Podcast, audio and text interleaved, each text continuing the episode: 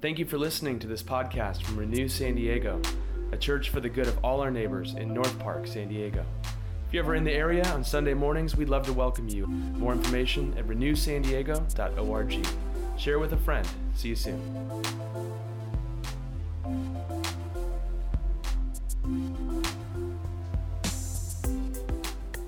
The reading today is from John chapter 13, verses 1 through 17.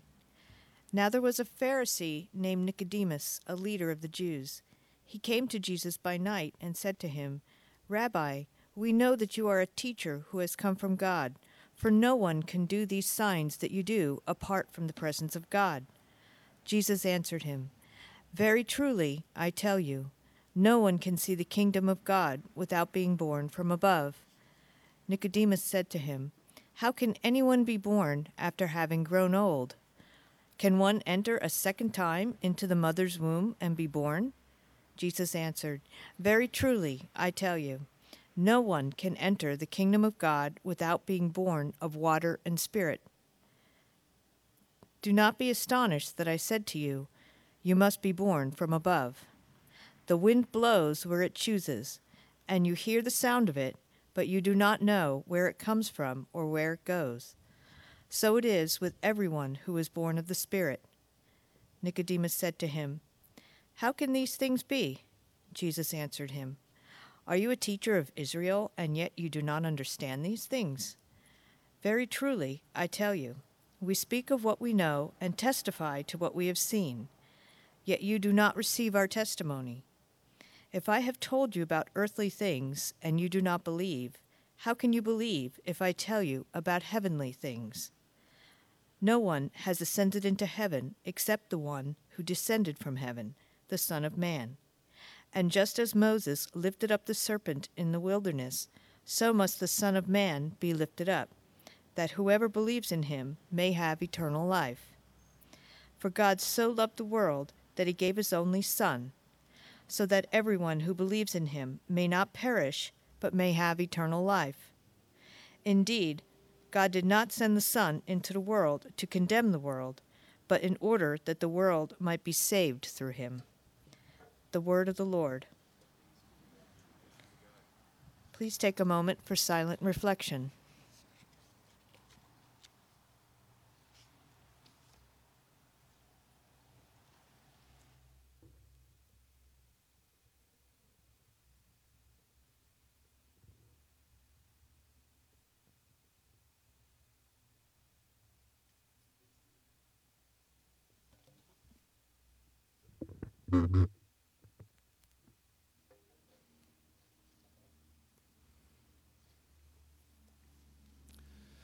Let's pray together. Gracious God, as we're gathered here, perhaps the most silent and reflective we've been all week. Because the reality is, even when we try to get still, there still are those voices that come from without telling us to purchase more, achieve more, strive more, be more, do more, move things faster, and we run and climb and we're exhausted. Even when we can get quiet, there's that voice from within that tells us that we need to prove other people wrong or we need to prove our worth. Or if they really knew the truth about me, they'd run. And so we're anxious. But right now, right here, help us to see that no matter how different we are from one another, we have far more in common than we realize. On one hand, none of us has it all together, each of us is a beautiful mess. And at the same time, you see us in all our complexity and contradictions. You know us and you love us. And that love is demonstrated in its fullness in the person and work of your Son, Jesus Christ. And so we invite you now to teach us by the power of your Holy Spirit in a way that our lives would be transformed, that we'd actually receive the good work you want to do in our lives and reflect it out into this world. And so come, Lord Jesus, transform us and renew the face of the earth. We pray these things in your name. Amen. Well, Friday was a big day for me, friends. It was my 41st birthday, the big 4 1. Good times. And, uh, you know, Enneagram 7, uh, Myers Briggs is ENFP, Strength Finders, Woo and Maximizer, Positivity, Connectedness. You can imagine that I did not stay in bed all day for my 41st birthday. Started at sunrise with a great swim out in La Jolla, and one friend said, What can I, what can I bring? And I said, Why don't you bring coffee? Well, coffee with an Irish twist to it. You know, let's, let's enjoy a good swim and a good coffee afterwards. And then we uh, went out for breakfast with all of our friends and ended up playing basketball with my son Benjamin and then Fortnite with Levi. I mean, we're not even at 11 a.m. yet at this point.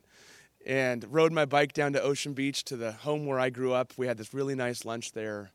One of the most striking parts was uh, we're sitting there having lunch, and my mom started telling stories of me as a small child, of, of the day that I was born, the time that I was born. And I said, What home was I brought into from the hospital? And she said, It's just four blocks away from here.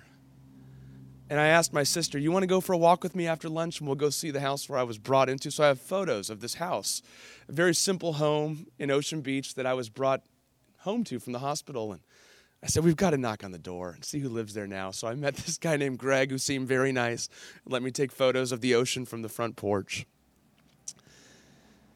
But through learning the story of my birth, I felt like I got to know my life a little more. It deepened the whole day. It, moved from happiness, fun, and joy, which are all good things, into depth and meaning. And when Jesus in this scripture wants to talk about what life with God is like, he uses the metaphor of birth, something that has been taking place since the dawn of creation, something everyone would be familiar with. But he uses it in a way that adds a new layer, a new meaning that not only is it like being born, it's like being reborn.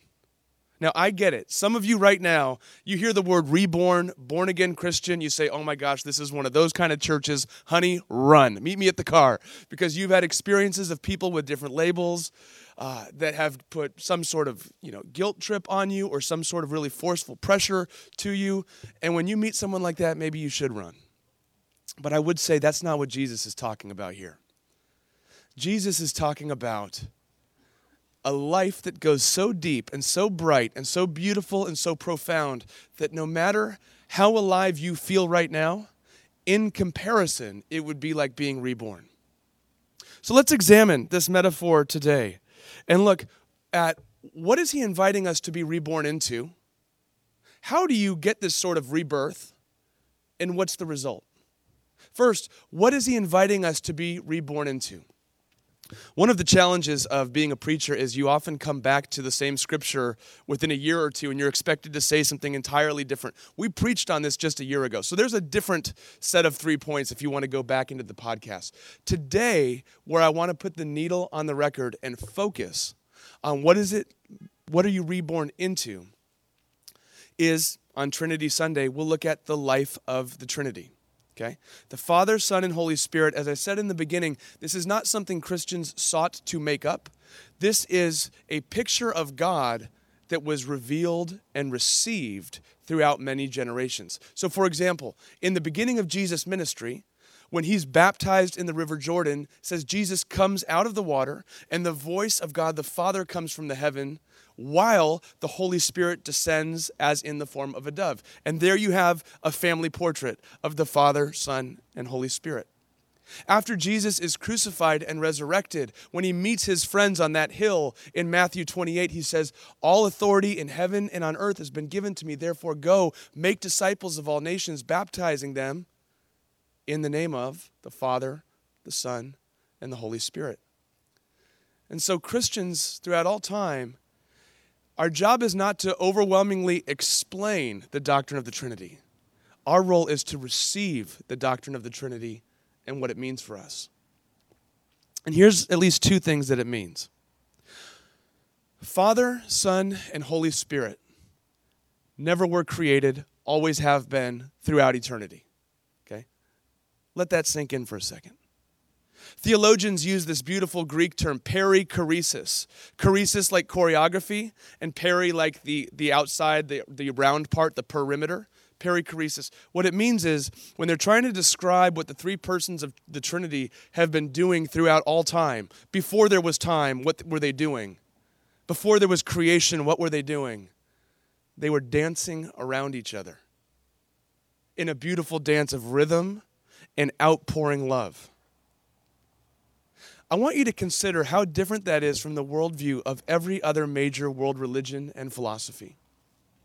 If you go back to other creation narratives of the time, the Enuma Elish in, uh, in Mesopotamia says that there was this god Marduk and this goddess Tiamat. And where did creation come from? They got into a fight, and Marduk won and scattered the entrails of Tiamat, and from that came the world. At the core of that narrative, what's at the core of the world? Violence.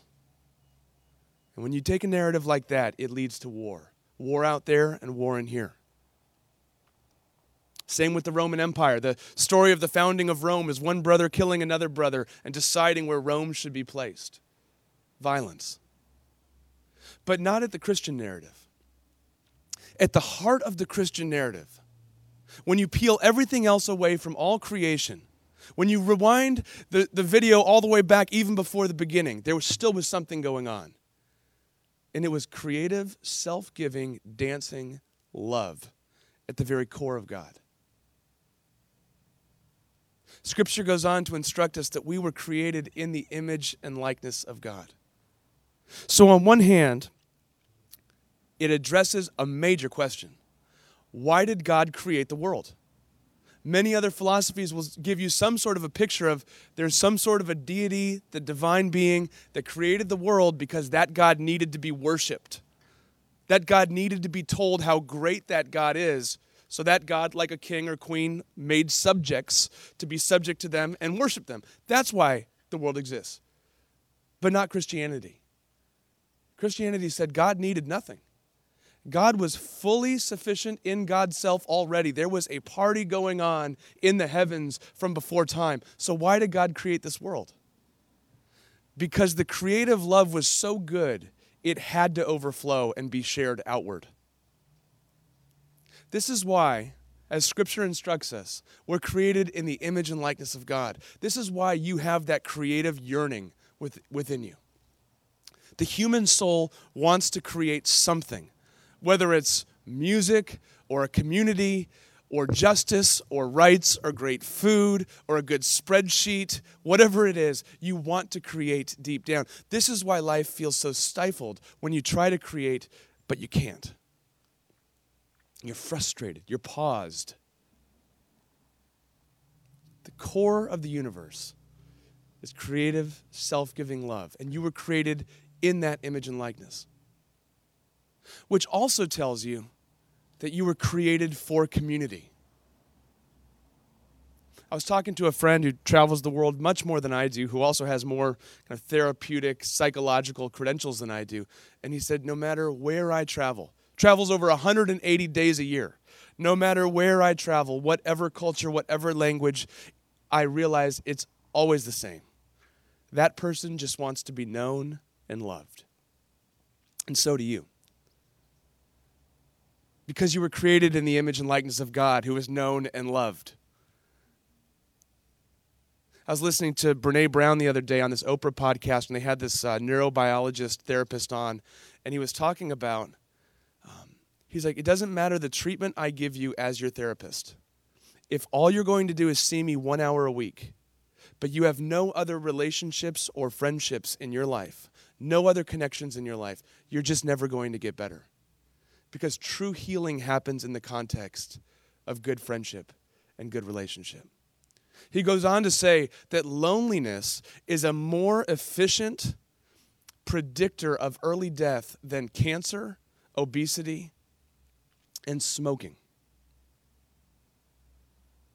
Relationships are that critical. When they go well, they are so beautiful. And when they go wrong, they are so tragically painful. But they're critical. What do relationships look like in your life? Who are you connected to? What are the relationships in which you can grow? in which you can challenge somebody or be challenged. See, when relationships go well, like I'm hoping as society opens up, we have some really good summer concerts right here in the park. Now I realize that's contrived. It's usually a San Diego sunny afternoon, and the you know the coolers are full of ice and beverages, and frisbees are being thrown. It's it's a picture though of people who don't even know each other coming together in joy. But when it goes wrong, and you turn on your news feed, and you read about Palestine and Israel, you, when, you, when you open the New York Times yesterday and you see 67 photos of Palestinian children who have been killed in bombing raids, you say humanity has such potential for joy and connection, and such potential for destruction and pain. As we discovered nuclear power, we realized that power can power an entire city or it can level one. And so, as a church, we think and pray and act on a global level for peace, for connection, for joy, for harmony, and we take responsibility for every relationship in our lives. As we do, it not only transforms the world and makes a different society, it actually makes you and me more alive because we're living into the joy of the Trinity. We're living into the connection we were made for. Otherwise, we become a thirsty, hungry, needy, violent, isolated people. You're reborn into the joy, the connection, the creativity of the life of God. Now, how do you do that? Who brings about the birth? Think about this in real life. Who brings about the birth? Does the baby say, I think I'll be born now? I want to be born. I think I'll do it. No, you don't go and get born. Birth happens to you. The baby really doesn't do a thing but stay alive. And even that, the baby has help with our medical system. It's all the mother. The baby is brought into the world through the mother's labor, through the mother's pain, through the mother's patience, through the mother's bleeding. All the weight for all those months, somebody else has suffered, somebody else has been burdened so that that new birth can take place. Don't you see how different Christianity is? You can't make yourself a Christian. You can't say, I want all these really groovy feelings and feeling connected to God, and so I'm going to say the right prayer or do the right things, and then I'll be a Christian. You become reborn because God has done something on your behalf you could never do for yourself.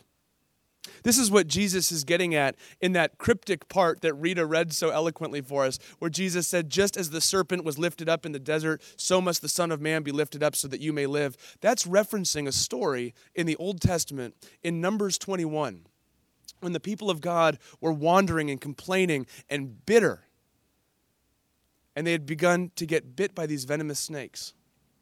And in the midst of their fits and convulsions and fevers, and their systems were shutting down. They were full of venom. God instructs Moses to make a serpent out of bronze so that all who would look on it would be healed. And that's what he does. Why do you think he did that? I think it's because God knew that the venom of self destruction, of bitterness, of violence in their souls was even more dangerous than the venom in their veins. And God said, I will save you not only from the venom in your veins, but the venom in your souls.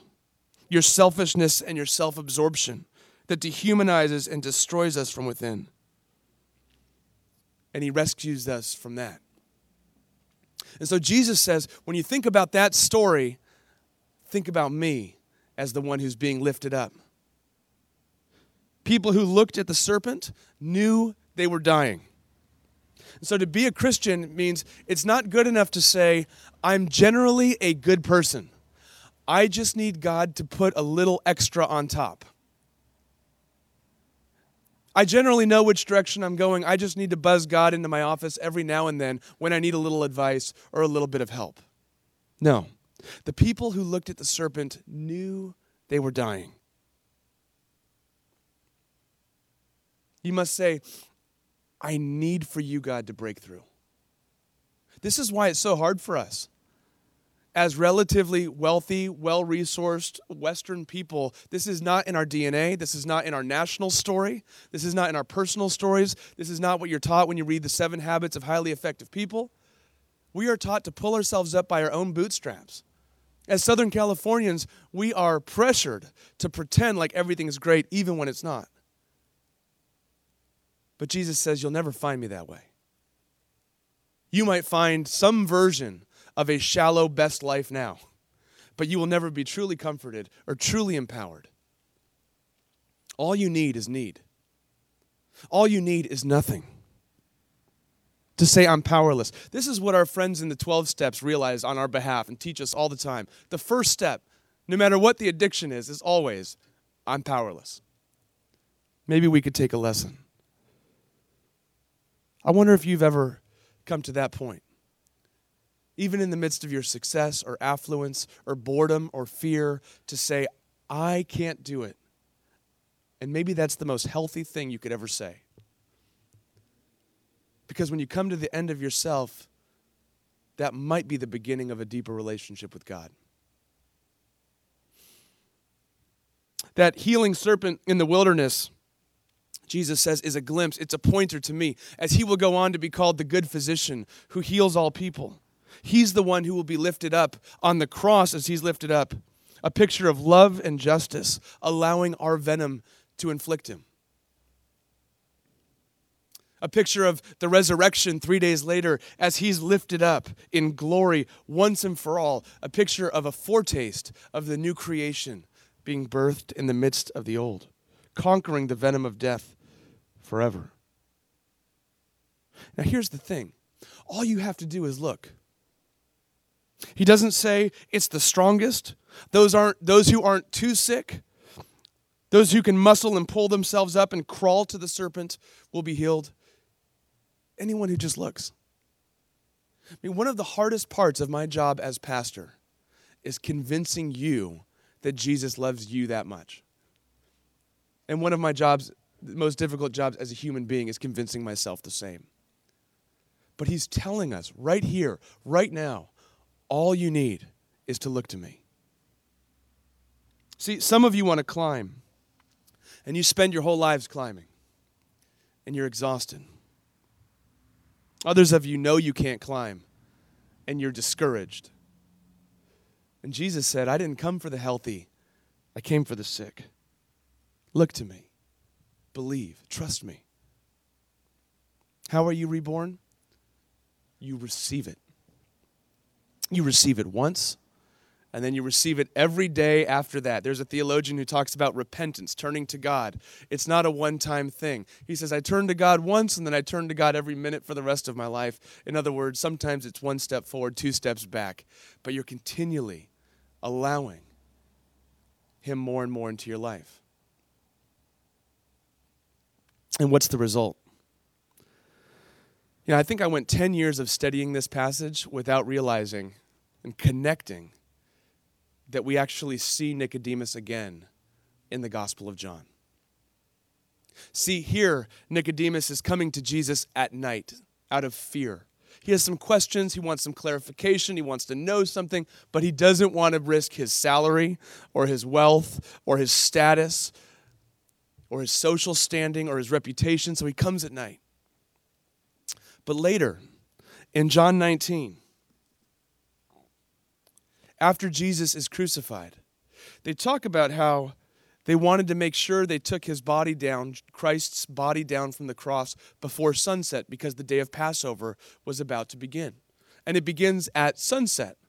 So we know it was daytime at this point. And here's what it says. After these things, Joseph of Arimathea, who was a disciple of Jesus, though a secret one, because he was afraid. Asked Pilate to let him, Pilate was the most powerful person in that area, asked Pilate to let him take away the body of Jesus. Pilate gave him permission. So he came and removed his body. Nicodemus, who had at first come to Jesus by night, also came, bringing a mixture of myrrh and aloes, weighing about a hundred pounds. That's wealth. They took the body of Jesus and wrapped it with the spices and linen cloths according to the burial custom of the Jews Now there was a garden in the place where he was crucified, and in the garden there was a new tomb in which no one had ever been laid. And so, because it was the Jewish day of preparation and the tomb was nearby, they laid Jesus there. You see, the result is that previously Nicodemus came alone. He was isolated, but now he's with his friend Joseph, part of the Christian community. Previously, Nicodemus came to Jesus at night because he was afraid, but now he's in broad daylight. Before, he couldn't be seen associated with Jesus. Now he's walking to the most powerful person in the land and demanding that he gets as close to Jesus as he possibly can. Because new birth leads to new vision, to new courage, to new direction and new meaning, to a new priority in your life. He sees Jesus as a king, and that's more real to him than his money. So he did not mind investing great amounts of money. More real to him than his safety, more real to him than his status or opinion. So, how do you know you've been reborn? I think Jesus gives us this clue in verse 8. The wind blows where it chooses, and you hear the sound of it, but you do not know where it comes from or where it goes. So it is with everyone who is born of the Spirit. On one hand, when he wants to describe what it's like to be reborn, he says it's like being blown about by a great wind. It will rearrange the hairs on your head. It will dishevel your clothing. It will change things in your life. See, some of us are Christians, you've been baptized, but not a hair on your head has been rearranged. How do you explain that? I say that with no guilt and no shame, but as a pastor, I ask is there a possibility that you're missing out on a great revolution in your life? As Jesus talks about catching the wind, I think about going down to San Diego Harbor. Later today, I'll, weather willing, I'll hopefully go down and ride my bike by the harbor. And I always stop and I watch the sailboats, especially on a nice breezy day. The wind starts picking up around 3 p.m., and you see the sailboats begin to put up their sail. The sailboat's job is not to create the wind, it's to put up its sail and catch the wind that's already there. And because of that, it moves in a direction. What does it look like for you to put up your sail in your life? What are the practices you could do today to move toward Him? To live courageously following Him today. Because as we do, we enter into the joy of that great, loving, life giving, creative dance. You find out who you were created to become.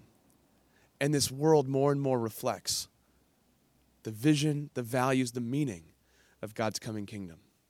Let's pray together. Gracious God, we do pray.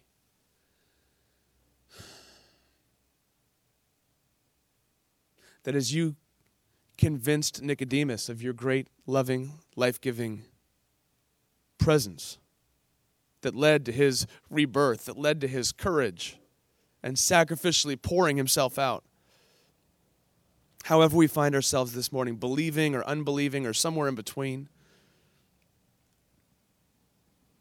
break through with that life of the Trinity. Break through with that life that is reborn and made new. Where we need to be challenged, empowered, and encouraged, would you do those things? Where we need to be woken up, would you rouse us to your great life?